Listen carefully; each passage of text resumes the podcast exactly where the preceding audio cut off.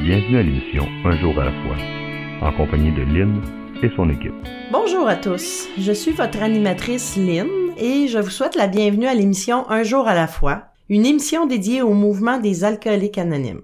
Les alcooliques anonymes sont une association de personnes qui partagent entre eux leur expérience, leur force et leur espoir dans le but de résoudre leurs problèmes communs et d'aider d'autres alcooliques à se rétablir. Le désir d'arrêter de boire est la seule condition pour devenir membre des AA. Les AA ne demandent ni cotisation ni droit d'entrée. Nous nous finançons par nos propres contributions. Les AA ne sont associés à aucune secte, confession religieuse ou politique, à aucun organisme ou établissement. Ils ne désirent s'engager dans aucune controverse, ils n'endossent et ne contestent aucune cause. Notre but premier est de demeurer abstinent et d'aider d'autres alcooliques à le devenir. Aujourd'hui, nous recevons Trevor.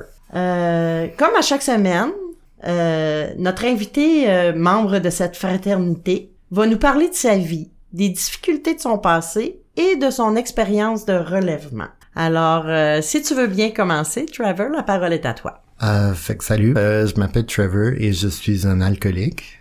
Bon, par où commencer? J'habite à Montréal depuis maintenant près de 15 ans. Je, je viens de l'Ouest canadien euh, et je suis arrivé ici euh, pour mes études universitaires. En fait, euh, après avoir fait euh, une première année en Acadie. Et puis, euh, je suis vraiment nerveux et je m'excuse. Je, je suis vraiment comme, je suis sur le gros nerf. Ben moi, quand je commence un partage, normalement, j'aime ça commencer par mon 24 heures. Fait que voilà. Donc euh, on va faire ça comme ça. Pourquoi réinventer la roue? Euh, Donc euh, moi, euh, je me suis réveillé ce matin. J'ai euh, fait euh, ma prière de troisième étape, de septième étape, de onzième étape. Ben, dans le fond, moi j'ai la petite trousse de sérénité euh, qui se vend au bureau des services régionaux. Puis j'en ai de cachés un peu partout dans ma maison. Puis euh, quand je me lève le matin, j'aime ça. J'aime dire que je prends un café avec ma puissance supérieure. Puis je fais ma méditation. Je pense à qu'est-ce qui m'attend dans la journée. Puis je fais tout ça avant de prendre mon téléphone parce que faut que je me dise consciemment à tous les matins que euh, le contact le plus important que je vais avoir dans cette journée-là, euh, ça va être avec ma puissance supérieure. Puis il faut que ce soit le premier contact que j'ai parce que c'est ça qui va déteindre sur toutes mes autres interactions pendant la journée. Donc, euh, si je vais être dans la patience, la tolérance, la bienveillance et l'amour, euh, euh, ça commence avec ça. Ça commence avec ma prière, ma méditation.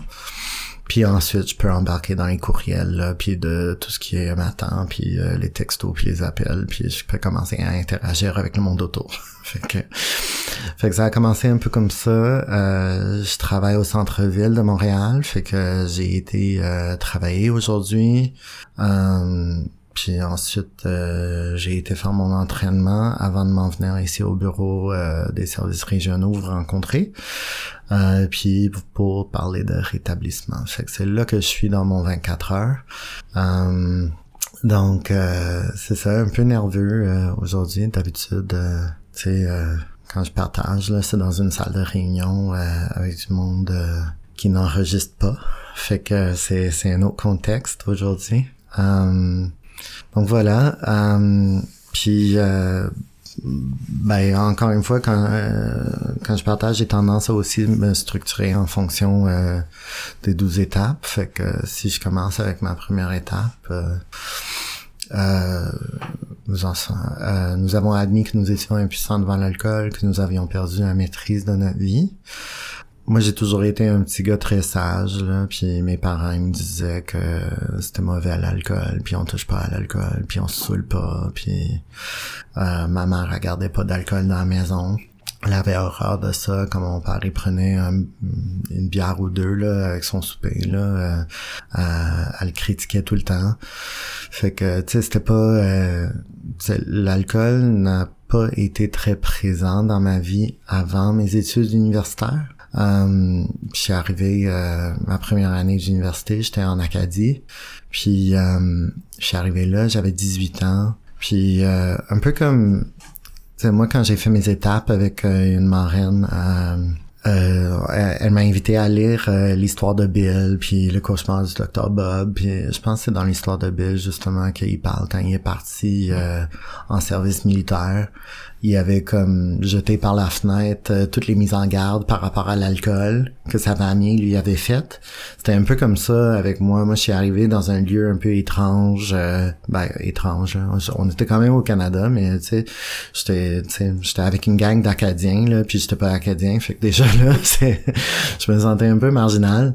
Um, puis la façon que j'ai trouvé pour surmonter ma mon gêne puis euh, pour euh, entrer en contact avec les autres et tout c'était de consommer. Les autres ils le faisaient autour de moi puis euh, moi ben je voulais tellement qu'on m'aime que je voulais être le meilleur à faire le party. Fait que j'ai j'ai commencé en faisant ça puis tu sais fait que ça a été ma consommation ça a été très très rapide puis à l'excès puis très rapidement, j'ai commencé à organiser ma vie autour de la consommation. Moi, je trouvais le lundi puis le mardi long, là, justement. Puis j'attendais juste les parties euh, de 5 à 7 de mercredi. Je... Ben, souvent le jeudi, parfois le mercredi si j'étais chanceux. Puis euh, sinon, tu sais, j'attendais juste ça. C'était le moment que j'attendais dans ma semaine. Puis rien ne comptait, là. Um, puis... Fait que, tu sais, c'était vraiment dans ce contexte-là que j'ai commencé à boire. J'ai trouvé que c'était... Tu sais, euh, une fois que je prenais un coup, là, euh, je me sentais... je sentais que je faisais partie de la gang, puis euh, je sentais que j'étais accepté, puis que j'étais drôle. Les gens, ils riaient quand je faisais des folies en boisson, là, whatever. Puis... après cette année-là, je suis arrivé au Québec et ma consommation a changé un petit peu. Parce qu'encore une fois, me voilà, tu sais, petit gars du Ouest canadien qui arrive euh, au Québec, encore une fois, d'un point de vue euh, euh, socio-culturel, c'est un peu différent de ce que j'ai connu dans ma jeunesse là, et tout. Um, je trouvais que les Québécois étaient donc sérieux à l'école, puis euh, ils avaient fait leur cégep. Moi, j'avais pas fait de cégep, fait que j'avais pas cette transition-là euh, pour me préparer à l'université. Fait que je les trouvais vraiment sérieux, puis ça faisait changement de mon expérience en Acadie où on faisait le party. Fait que déjà, je, je trouvais encore une fois, là, là, je l'ai, ça m'a rentré dedans comme de plein fouet ma solitude. Hmm. Puis c'est là que j'ai commencé à boire euh, euh, seul. Euh, c'est là que j'ai commencé à consommer euh, euh tout seul. Puis des fois, euh, tu sais, je devais prendre la parole dans, dans la salle de classe. Puis est peut-être moins prononcé. Il est peut-être moins prononcé maintenant, là, mais j'avais un accent assez fort là, quand je suis arrivé. Puis j'étais très très gêné là, de prendre la parole dans, dans la classe. Là. Fait que euh, des fois, euh, ben, euh, ben, des fois, ça arrivait pas tout le temps, là, mais quand je savais que je devais prendre la parole devant les autres, là, je m'arrangeais pour prendre un peu d'alcool avant la salle de classe. Parfois, j'en cachais même dans ma gourde d'eau. Fait que, tu sais, fait que là, j'ai commencé à vraiment utiliser l'alcool de manière différente. Ma consommation avait comme changé Um, c'était plus tellement pour faire le party ou rien, c'était juste pour fonctionner dans ma vie au quotidien. Um, donc euh, voilà, um, tu sais, je raconterai pas toutes euh, toutes les brosses et tout, mais tu sais, de fil en aiguille, euh, tu sais, l'alcool était juste devenu omniprésent. Puis euh, j'ai euh, j'ai fini mes études, j'ai intégré le marché du travail. Encore une fois, c'était un peu euh, j'attendais juste les 5 à 7 là, puis le party de Fenceman, c'était une obsession. Um, puis tu sais quand on arrive, tu première étape encore une fois, tu on a perdu la maîtrise de notre vie.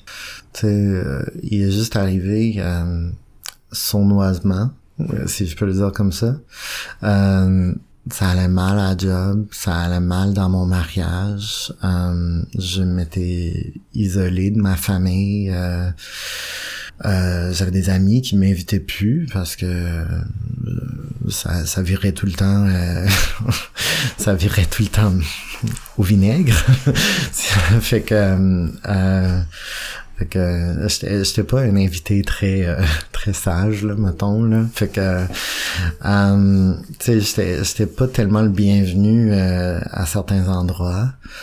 Euh, tu sais fait fait que euh, l'alcool était vraiment devenu un problème. L'alcool était mais j'étais pas capable d'arrêter de consommer. J'étais rendu à comme un bout, je dis, c'était j'ai j'ai comme franchi une barrière invisible un peu. Euh, que euh, mais en fait c'est en plein ça là que à un moment donné j'étais juste comme ben j'ai plus de fun là mais je suis plus capable d'arrêter. Parce que c'est la seule chose qui me procurait un certain soulagement tu sais.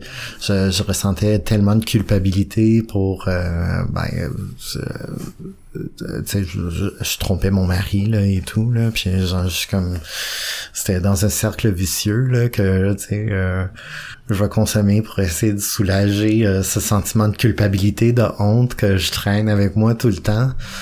Puis tu sais puis ensuite je recommence. C'est tout. Fait que tu sais c'est c'était c'était assez euh, c'était ben je, je me sentais vraiment désespéré quand quand je suis arrivé euh, chez les alcooliques anonymes. Puis euh, tu sais euh, euh, c'était après euh, justement une dernière cuite euh, particulièrement épouvantable là, que je me suis dit ça ça arrête là. Puis euh, tu sais euh, j'étais chez une amie euh, je lui ai demandé de, de me caller un taxi là puis je suis rentré chez nous. Et le lendemain euh, j'ai pris le téléphone puis euh, j'ai appelé euh, au service généraux j'ai appelé à la ligne d'aide puis euh, euh, j'aime dire j'ai fait une cinquième étape drette là là fait que je, disais à madame à quel point j'étais épouvantable là, puis euh, tu sais elle m'a dit euh, serais-tu un peu dramatique? Fait que parce que fait que c'est là que mon aventure de rétablissement a vraiment commencé Hmm, merci, Travis. Si tu veux bien, on va s'arrêter pour une pause. On va revenir ensuite avec ton, ton histoire. Ouais Merci. merci Ce dont je me souviens le plus souvent, c'est la solitude que je ressentais. L'isolement au milieu du monde. À la fin, je trouvais plus de plaisir à boire. Depuis que j'ai commencé à assister aux réunions des AA, je me sens revivre. Et c'est peut-être ce que j'ai vécu de de plus important. Je m'aime réellement moi-même. Et c'est très bon. Les AA sont comme un miracle dans ma vie. Les alcooliques anonymes, ça fonctionne. Cherchez-nous dans l'annuaire téléphonique, dans votre journal ou sur aa.org.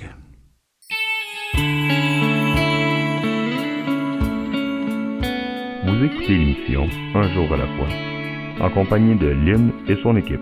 Nous sommes de retour à l'émission Un jour à la fois. Comme beaucoup d'auditeurs le savent déjà, on a euh, de la belle littérature dans Alcoolique Anonyme et Trevor nous a choisi un court texte inspiré de, du livre Réflexion de Bill. Alors, euh, je vais vous lire euh, la page euh, 36 du livre Réflexion de Bill, L'humilité d'abord. Chez les AA, nous en avons rencontré plusieurs qui avaient déjà pensé que l'humilité était un autre nom pour qualifier la faiblesse. Ils nous ont aidés à nous ramener à notre vrai niveau. Par l'exemple, ils nous ont fait comprendre que l'intelligence et l'humilité ne sont pas incompatibles, à condition de donner à l'humilité la première place. En agissant ainsi, nous avons reçu le don de la foi, une foi qui produit des résultats. Cette foi, elle vous est offerte à vous aussi. Alors qu'auparavant l'humilité était forcée, elle devient maintenant l'ingrédient nutritif qui nous apporte la sérénité. Merci Travis. Alors, euh, si tu veux bien, euh, on va continuer euh, ton beau message. Ce que j'ai compris jusqu'à date, c'est que l'obsession est arrivée assez vite dans ta vie. Tu t'es fait prendre par l'alcool assez rapidement. Ouais, quand même. Fait que c'est ça, c'était c'était devenu vraiment une obsession. Puis à un moment donné, j'avais besoin de ça pour pouvoir fonctionner là et tout euh, dans, dans dans la vie de tous les jours. Ben fonctionner aussi bien que je pouvais là. On s'entend que j'avais l'impression que euh, tout allait mal euh, autour de moi. Comme je disais, euh, le travail ça allait pas bien. mon mariage était en train de s'écrouler. les amitiés ça tenait plus. la famille, je les tenais à une bonne distance. puis à travers tout ça, tout tu sais, je m'organisais pour boire. Toutes les occasions étaient bonnes pour boire. Moi, j'étais, la personne qui arrivait tout le temps dans une place où on avait aucunement besoin d'alcool, mais je trouvais le moyen de, de d'alcooliser ça là. Um, puis euh, c'est ça, j'étais j'étais rendu euh, à une période justement, c'était c'était très sombre. Um, cette période-là de ma consommation, je, je, je ne voulais je ne voulais plus consommer, ça me rendait malade, mais j'étais pas capable d'arrêter. Um, puis, puis sincèrement, je voulais que ça me tue. Um, donc euh, c'est ça. Euh, je crois que tu sais, je disais que justement après une dernière cuite, j'avais, j'ai eu la lucidité de dire ça s'arrête là. Ça peut pas continuer de même. Je ne veux pas que ça continue de même. Si ça continue de même, je vais mourir. Tu sais. donc euh, tu sais, moi j'avais bien des préjugés par rapport à AA et tout. Moi, je, je, m'en pensais, euh, moi je me pensais supérieur. Moi je pensais que je l'avais l'affaire. J'avais pas besoin de qui que ce soit. Tant que j'étais là avec ma bouteille, là, j'étais capable de régler tous mes problèmes là, tout seul. Là. Pas besoin, je vais m'arranger tout seul.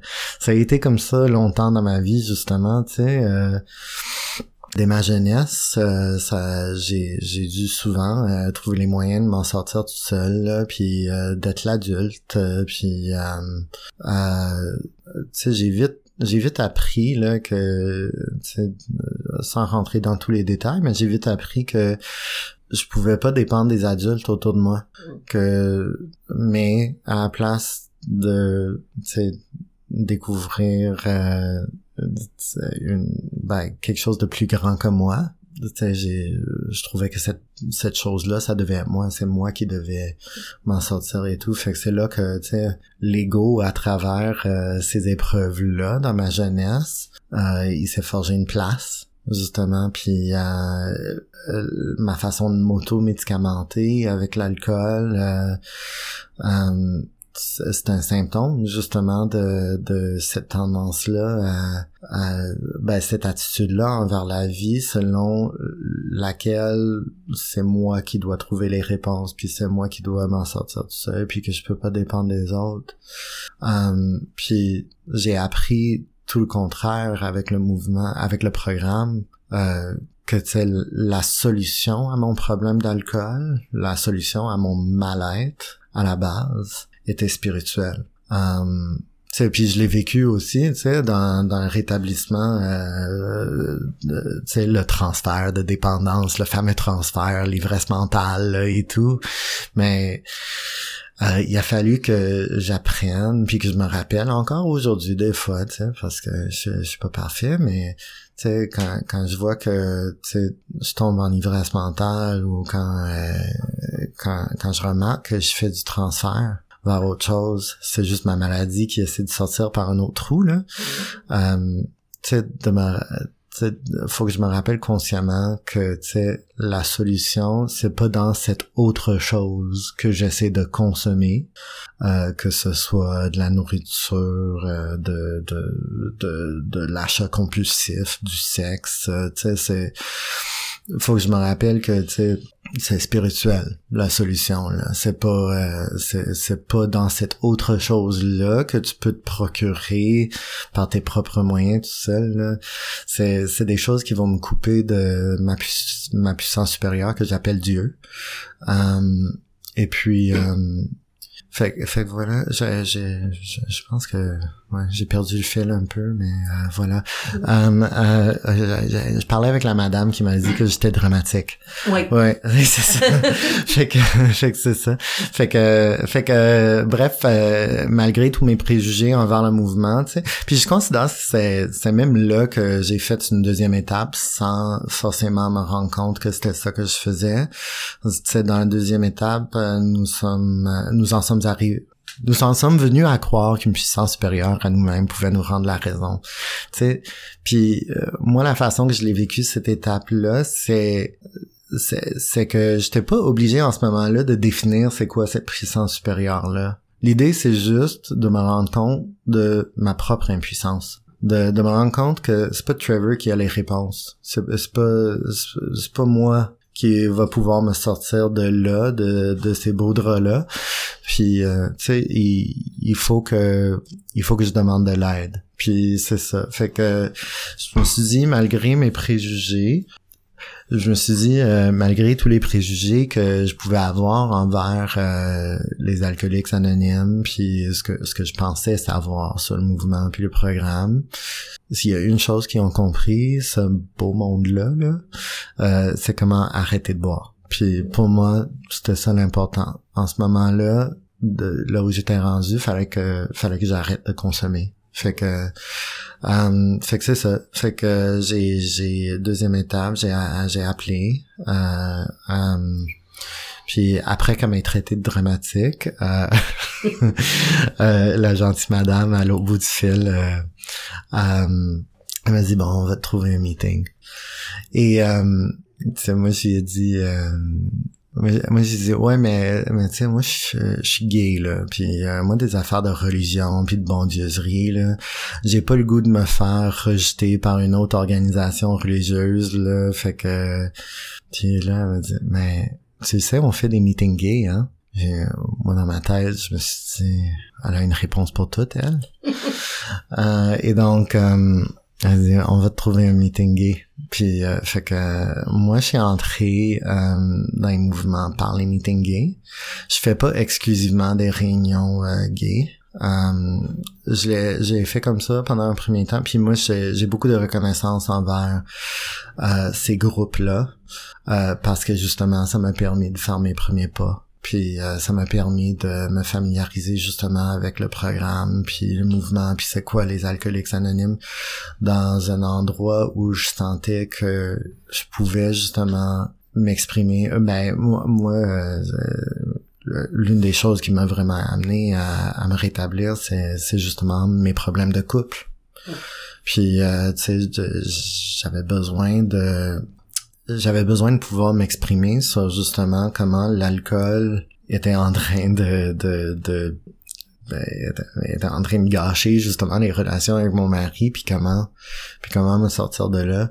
Puis euh, tu sais il est même écrit dans la littérature là aussi. On a tous des problèmes sexuels là. Puis euh, moi j'ai une marine que j'adore là puis qui m'a accompagné dans les étapes et tout là. Mais euh, des fois il y a certaines choses que je me sens plus à l'aise d'en parler avec d'autres hommes gays qui sont dans le rétablissement que tu sais on est capable de, de, de se comprendre là-dessus. Um, puis tu sais veux, veux pas c'est un milieu euh, tu sais le milieu gay euh, c'est un milieu qui est très hyper je veux pas généraliser mais c'est un milieu qui est très hyper sexualisé que ça se passe beaucoup dans la consommation soit dans la consommation de substances ou la consommation les uns des autres. Mm-hmm. Euh, et donc, euh, ça, ça, peut être difficile dans ce milieu-là de, de maintenir sa sobriété. Et d'avoir les groupes comme on les a justement ici à Montréal on a la chance de les avoir ces groupes là puis je sais qu'avec la pandémie il y en a un couple euh, virtuel qui ont vu, le jour puis que ça continue euh, tu sais ça permet justement ça, ça, ça permet justement aux, aux, ben, aux individus qui sont aux prises avec des problèmes de dépendance, mais qui font partie de ce milieu-là, de découvrir une autre façon de vivre tout en étant euh, qui ils sont là je je peux arrêter de gay on n'arrête pas d'avoir une vie sexuelle non plus juste parce que juste parce qu'on arrête de consommer non plus fait que ça fait partie de la vie ça fait que euh, fait que c'est ça je suis arrivé par les réunions gays euh, puis ça m'amène un peu à ma troisième étape, tu sais, euh, nous avons décidé de confier notre volonté et notre vie aux soins de Dieu tel que nous le concevions. Euh, quand j'ai entré dans la salle de réunion, puis je me suis dit, tu connais rien, tu sais pas comment arrêter de boire, aucune réponse, t'as déjà essayé puis t'as échoué. Euh, tu vas t'asseoir, puis tu vas écouter qu'est-ce qu'on te dit, puis tu vas faire exactement qu'est-ce qu'on te dit de faire. Puis tu vas laisser. Puis si, si ça marche pas, là, regarde, t'aurais essayé, là, mais me voilà euh, 4 ans, 8 mois plus tard, là, puis euh, ça, ça a l'air de fonctionner. Voilà. Merci Trevor. Euh, on va s'arrêter encore une fois pour une publicité et on va revenir après la porte. Je pensais que quelques verres m'aideraient à surmonter ma gêne. Mais j'étais incapable de me contrôler. J'ai fini par comprendre qu'à force de me saouler, je me retrouvais encore plus seule. Ma meilleure amie m'a suggéré d'assister à une réunion. Quand je suis entrée, La pression au travail était telle que j'ai commencé à boire pour passer au travers. Je n'aurais jamais pensé que l'alcool me ferait perdre mon emploi. À ma première réunion des A1, j'ai compris que je n'étais pas seul. J'ai eu la difficulté à admettre que j'avais un problème. Chez les A1, j'ai trouvé une solution et de l'espoir.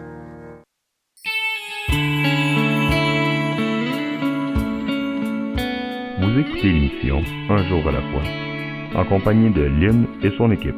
Nous sommes de retour avec euh, notre ami Trevor à l'émission Un jour à la fois. Notre site internet un jour à la fois-émission.org vous donnera accès à nos podcasts contenant toutes les émissions de l'année en cours, ainsi qu'à notre banque de fichiers de partage archivés de 2017 à aujourd'hui pour écoute sur les plateformes de votre choix. On peut aussi y trouver les diverses heures de diffusion de nos collaborateurs radio et une adresse courriel pour toute question ou commentaire et peut-être même venir nous visiter en studio pour y partager votre histoire personnelle de rétablissement. On peut également accéder au site de l'émission via le site de la région Montréal-Montérégie AA87.org. Maintenant, nous allons poursuivre euh, ton beau message. euh, Parfait. Euh, ben, je pense que là où je suis arrêté, c'était justement mon premier meeting. Je suis arrivé à un meeting dans, dans le village sur René Lévesque, juste devant, juste en face de la tour Radio-Canada,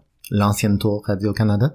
Et puis, euh, c'était c'était quand même un gros meeting. Puis, euh, c'est ça, j'ai, je considère que c'est là que j'ai fait ma troisième étape pour la première fois, euh, à justement comme confier confier justement euh, mon problème d'alcool à ce groupe-là puis tu sais de, de de me dire que c'est plus toi qui mène c'est eux autres là qui vont te dire comment vivre là euh, à ce moment-ci parce que t'as visiblement rien compris puis euh, j'ai arrivé il y avait du monde qui m'attendait à la porte.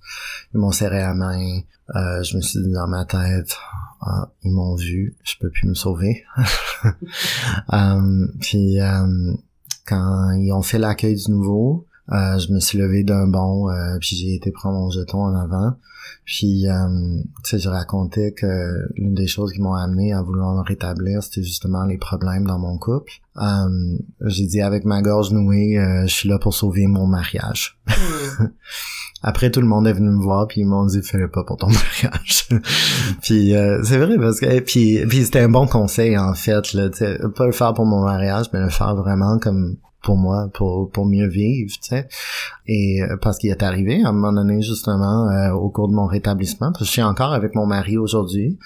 Euh, le rétablissement euh, m'a justement permis de de, de mettre euh, les principes que nous enseigne le programme euh, dans dans ce domaine de ma vie là on vit très bien euh, mais euh, tu sais dans les débuts euh, j'ai eu la discussion avec mon mari qui me disait non euh, tu vas-tu juste faire du meeting tout le temps à cette heure là on dirait que t'es là à tous les jours là euh, puis euh, je dis ben oui puis euh, ben ben je dis ben pour l'instant c'est ça. Pour pour l'instant c'est c'est ça que j'ai besoin pour m'accrocher. Puis euh, il m'a dit ben on dirait que tu mets euh, ton tu mets ta sobriété devant moi. Puis je lui ai dit ben qu'un. fait que tu sais je pense pas qu'il était content que j'y réponde ça, mais euh, à, à, à main, j'ai- il a compris aussi lui aussi que tu sais si j'ai pas mon rétablissement, si je travaille pas pour de- devenir puis rester sobre, là, je peux je peux pas euh, le reste est pas possible. Fait que, tu sais, fait c'était un bon conseil. Dès ma première réunion, qu'on me dise, euh, tu sais, euh, fais-le pas pour ton mariage, euh, c'était l'un des meilleurs conseils que j'ai eu ce jour-là.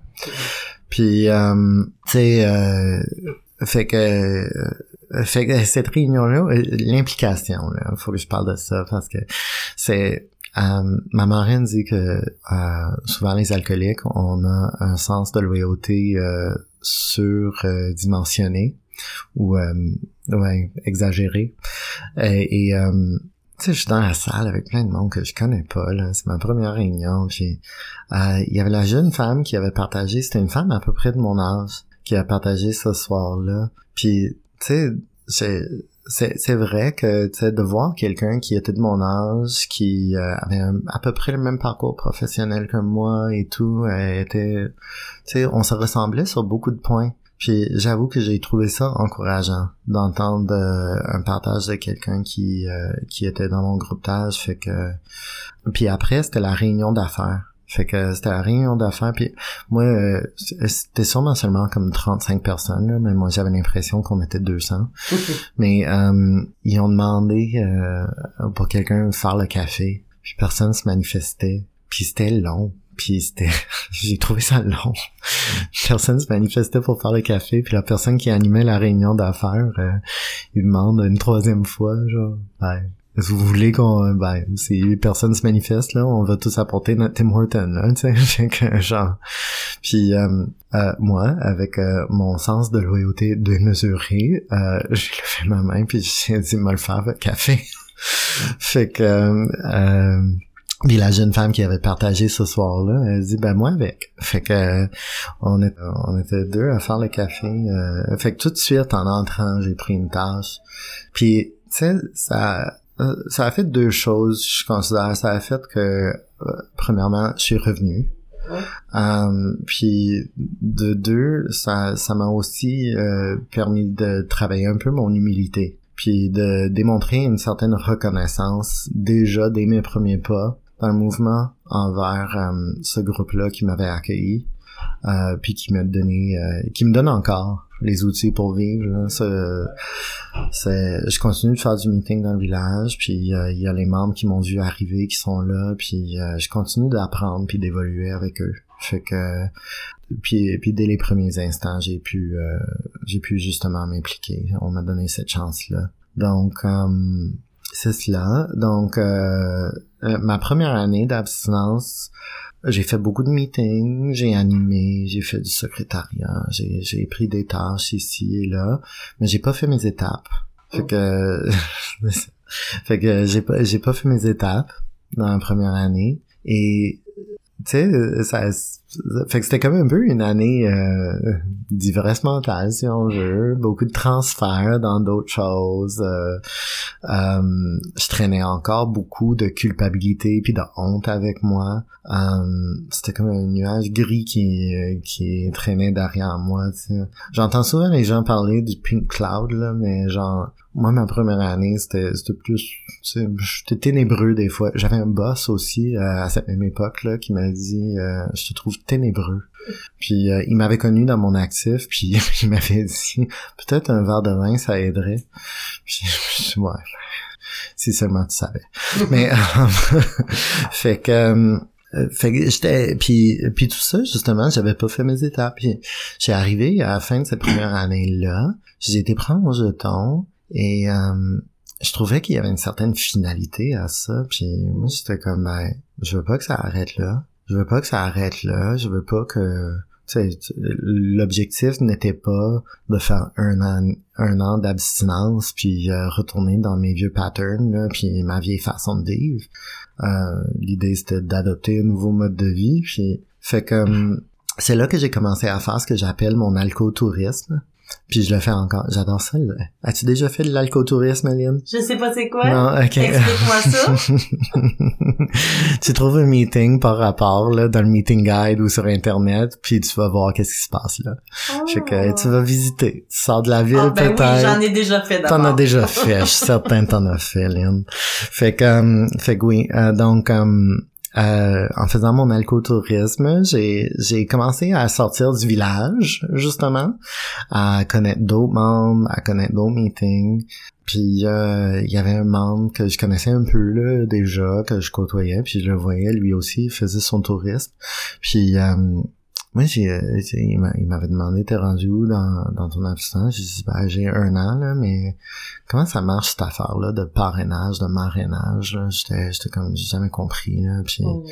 il a dit, ben, viens, euh, il y a un meeting euh, qui, qui se passe à Westmount, puis euh, euh, c'est une étude de gros livres, et euh, il a dit, à la fin de la réunion, les membres qui sont qui qui veulent ou qui peuvent euh, prendre des filleuls justement pour les guider dans les étapes. Ils, ils vont le faire signe de la main. Puis euh, tu peux les approcher après la réunion puis euh, coordonner ça.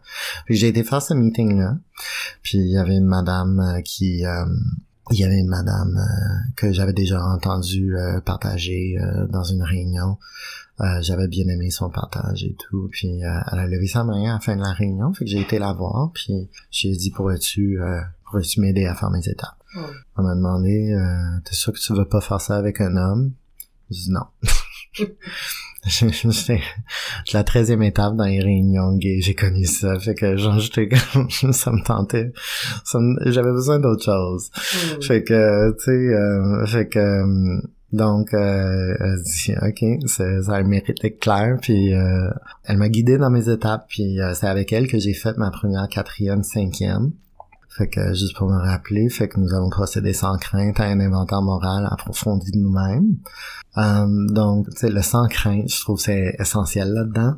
Moi, j'avais peur de ça parce que moi, je pensais que ça allait juste me plonger encore plus creux dans la honte et la culpabilité que je ressentais déjà euh, de mon existence euh, d'alcoolisme actif. Et euh, donc, mais mais j'ai été vraiment surpris de ça, parce que tu sais, on m'a appris à le faire selon justement comment comment on le fait dans le gros livre là, puis on garde ça simple. Et ce que ça a fait en fait, c'est que je passé à travers mon passé, ma mère, mon père, euh, la prof qui m'appelait Trésor à l'école, puis les enfants qui m'écœuraient dans la cour après. Euh, tu sais, juste pour donner des exemples. Et, et puis, euh, tu sais, j'ai pu me libérer justement de ce sentiment de culpabilité, de honte. Enfin, Mm. j'ai pu m'en libérer.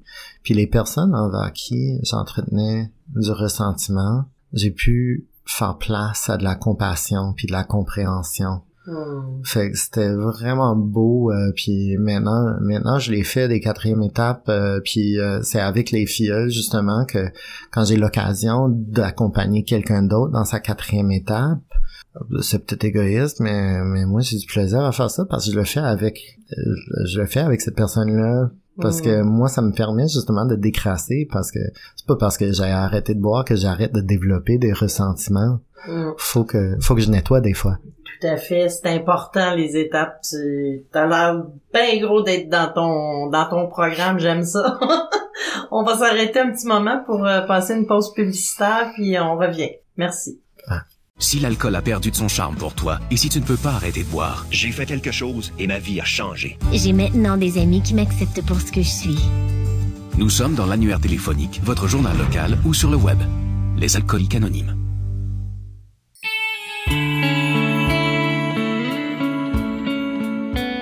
Vous l'émission Un jour à la fois, en compagnie de Lynn et son équipe. Nous sommes de retour à l'émission pour notre quatrième euh, segment. Mais avant, si vous souhaitez en apprendre davantage sur le mouvement des AA, vous pouvez consulter le site internet aa-québec.org. Vous y trouverez par exemple le numéro de la ligne d'aide de votre région. Si vous ressentez le besoin de parler, n'hésitez pas. Il y a quelqu'un pour vous écouter de 9h à 22h, 7 jours sur 7. Vous trouverez aussi la liste des réunions près de chez vous sur Zoom, au téléphone et une foule de réponses sur la structure des arts. Alors, euh, on va continuer d'écouter ton beau message euh, qui nous parle beaucoup du programme, du mode de vie d'alcoolique anonyme. Ben, euh, on était justement rendu à la quatrième étape, puis euh, quand on me dit c'est le dernier segment, puis euh, moi je moi je me dis mais il reste encore euh, il reste encore combien d'étapes Attends, Huit. 4 plus 8. Ouais, ça fait 12. OK. Je suis pas bon en mathématiques. Fait que c'est ça, quatrième étape, ça m'a permis de c'est justement un très bel exercice, ça m'a permis de me libérer beaucoup de de tous ces sentiments euh, négatifs, euh, tout, euh, ben, des ressentiments dans le fond que, que j'accumulais puis que j'accumule encore puis pour sauter un peu en avant là, c'est pour ça que la dixième étape là, c'est important aussi. C'est c'est pas parce que j'ai fait une fois ma quatrième étape que c'est fait pour toujours là. Tu sais, je l'ai connu avec la pandémie justement. Tu sais, j'en accumulais des ressentiments tout seul chez moi. Euh, puis, ce qui était beau avec ça, c'est que j'avais une méthode sur laquelle me rabattre là, pour justement essayer de apaiser euh, cette souffrance-là qui était en train de, de cogiter là, euh, en moi. Cinquième étape, euh, nous avons avoué à Dieu, à nous-mêmes et à un autre être humain la nature exacte de nos torts moi j'oubliais souvent les premiers euh, les premières deux personnes à qui je devais avouer la nature de mes torts. C'était Dieu et moi-même. Puis c'est ça l'honnêteté là que que j'ai découvert aussi. Fallait que je sois honnête avec moi-même. Puis après tu sais aussi tu sais à un autre être humain là. Jacques T il l'avait bien dit aussi quand il a dit euh, les étapes ça nous dit je veux dire à un autre être humain pas à toute la paroisse. Tu sais j'ai j'ai droit à mon jardin secret tous les alcooliques ont droit à leur jardin secret. Puis euh, il y a bien des affaires dans ma quatrième étape que j'ai partagé avec maman reine. Il y en a d'autres, je l'ai dit tantôt, euh, justement quand on parle d'inventaire sexuel. Euh, j'ai trouvé des hommes des hommes gays comme moi de confiance avec qui j'ai pu échanger justement sur ces défauts là. Tu sais, si on l'a dit justement que ça prend un autre alcoolique pour aider un autre alcoolique, moi, j'ai découvert les personnes qui m'ont aidé à cheminer le plus par rapport à mon inventaire, euh, puis par rapport euh, aux défauts. C'est les gens qui, eux aussi, avaient le courage d'admettre qu'il y avait tel défaut puis mm. qui en arrachaient. Euh, d'entendre ces personnes-là partager dans les réunions, puis tu sais, de dire après, hey, je pense qu'on a un peu le même problème. Là. On peut-tu s'aider? C'est le fun là quand ça arrive. Faut choisir ces personnes-là, encore une fois, tu sais, chez, c'est ça la beauté aussi la façon que c'est fait là tu sais on, on a droit à, nos, euh, à notre jardin secret comme j'ai dit voilà euh, sixième étape nous étions tout à fait prêts à ce que Dieu élimine tous ses défauts euh, moi certains défauts j'ai découvert avec le temps je les avais développés à cause, tu sais, j'avais, j'avais mentionné mon autosuffisance à cause de mon enfance et tout. Tu sais, il y a des défauts que j'ai développés puis auxquels j'ai tendance à m'accrocher parce que pendant longtemps, ça ça m'a permis euh, d'entretenir un certain sentiment de sécurité, de fausse sécurité. C'était des mécanismes de, survie de survie puis de défense on, m'a déjà dit, euh, tu sais, il faut que tu sois ton propre parent. Ah, tu sais, t'es rendu un homme adulte, faut que tu prennes soin du petit qui est encore là, puis qu'il a envie de tomber dans les défauts, puis les vieilles pat les vieux patterns, puis les, les vieux mécanismes de défense. T'es capable de dire Dieu s'en occupe, tu sais. Fait que c'est encore une fois, c'est, la solution est spirituelle. La solution c'est pas dans le Dairy Queen. La solution c'est pas dans le sexe. C'est, spirituel. Puis, euh, ben, septième étape, nous avons humblement demandé à Dieu de faire disparaître tous ses défauts. Um, moi, j'ai eu un peu de misère avec cette étape au départ parce que moi je pensais puis j'ai pensé pendant même dans le rétablissement j'ai pensé ça c'est que Dieu y était maintenant rendu à mon service mm-hmm. puis moi j'allais lui ordonner de faire disparaître les défauts dans le temps que moi je voulais que ça se passe puis euh, tu sais non non euh, fait que tu sais là où il y a eu un tournant dans mon rétablissement là où ça a vraiment puis c'est comme c'est un cheminement, puis je continue d'apprendre ça. Euh, parce qu'il y a certaines de ces choses-là, c'est pas instinctif pour moi. C'est pas naturel. Faut que je me rappelle consciemment que c'est pas moi qui mène le spectacle. Fait que moi, je suis l'agent de Dieu. Moi, je suis au service de Dieu. C'est mm-hmm. pas, faut que j'arrête de me demander qu'est-ce que Dieu il va faire pour moi aujourd'hui. C'est mm-hmm. comment est-ce que moi je vais agir euh, avec les autres, avec euh, avec mes semblables justement, de manière qui est digne. Mm. Fait que, fait que ça a été euh, un grand tournant pour moi, puis ça, ça m'a permis justement d'atteindre euh, un, niveau de sérénité un peu plus durable, si on peut le dire comme ça. Et puis, euh, tu sais, de reconnaître que moi, je suis l'agent de Dieu. Les autres êtres humains que je croise sur mon chemin dans la journée, ce sont mes clients. Mm. Dieu, c'est le boss. Moi, je suis l'employé. Les autres, c'est les clients. Fait que, tu sais, c'est à moi de, de service. Euh, donc, euh, donc voilà. Fait que ça, de, tu sais, de, de deman- demander à Dieu de s'occuper des défauts, puis que moi, je cultive les qualités, c'est pas merveilleux. Euh, huitième, neuvième, euh, ben, euh, bon, huitième, euh, dresser une liste de toutes les personnes que nous avions lésées et consenti à réparer nos torts envers chacune d'elles, puis neuvième, réparer les torts envers ces personnes, tu sais. Euh, c'est un travail, euh, le travail d'une vie, là, tu sais. Moi, j'ai, euh, moi, j'ai ma liste, moi, je l'ai faite en Excel. Parce que, pourquoi, je un alcoolique, pourquoi faire simple quand on peut faire compliqué? fait que j'ai fait ça en Excel avec des belles colonnes, là, puis euh, des codes de couleurs, puis genre, réparation partielle, réparation complète, réparation improbable parce que la personne est décédée. Tu sais, ou, euh, tu sais, ou même quand j'essaie, puis puis je me donne la peine de le noter aussi. Quand il y a une personne sur ma liste que je me sens pas assez courageux pour Mhm. aller les voir, j'écris pourquoi, de quoi j'ai peur. Pourquoi j'ai Mhm. peur d'aborder cette personne-là? Pourquoi je me sens pas prêt Ah. de leur parler?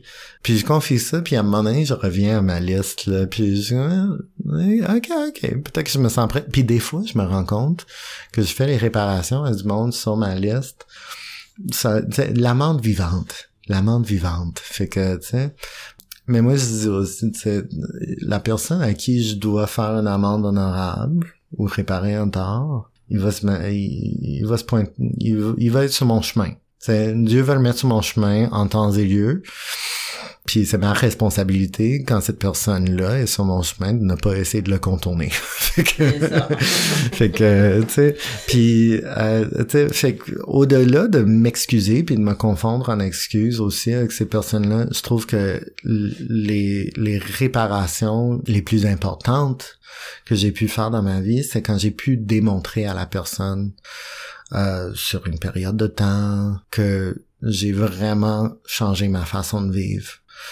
Tu sais, que, que je suis capable d'être euh, un bon ami, euh, un bon frère, euh, un bon mari, un bon employé, tu sais, des, tu sais, quelqu'un qui est digne de confiance, puis euh, quelqu'un, euh, quelqu'un sur qui on peut dépendre, tu sais.